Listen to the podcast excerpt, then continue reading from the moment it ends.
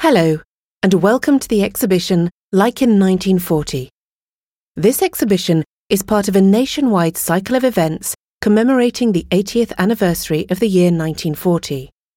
1940 was the year following France's disastrous defeat in the Battle of France, the Étrange Défaite, or Strange Defeat, as it is called in the title of an account written by the historian Marc Bloch.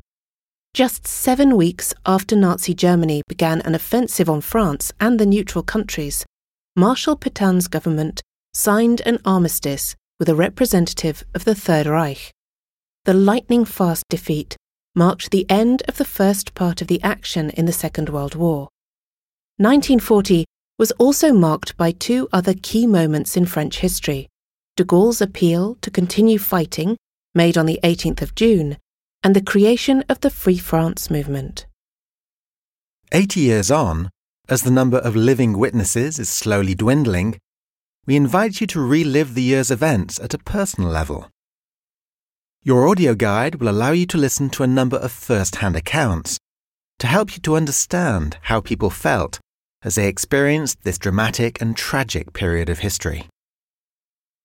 The first room is organised chronologically to show how events played out during the first six months of war, from its start to the armistice.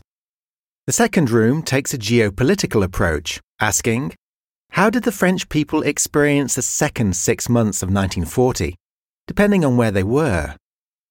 Whether they were inside the empire or in exile, and playing a role in free France or not. First of all, please take a look at the introductory section before moving on to the first exhibition room. Enjoy your visit.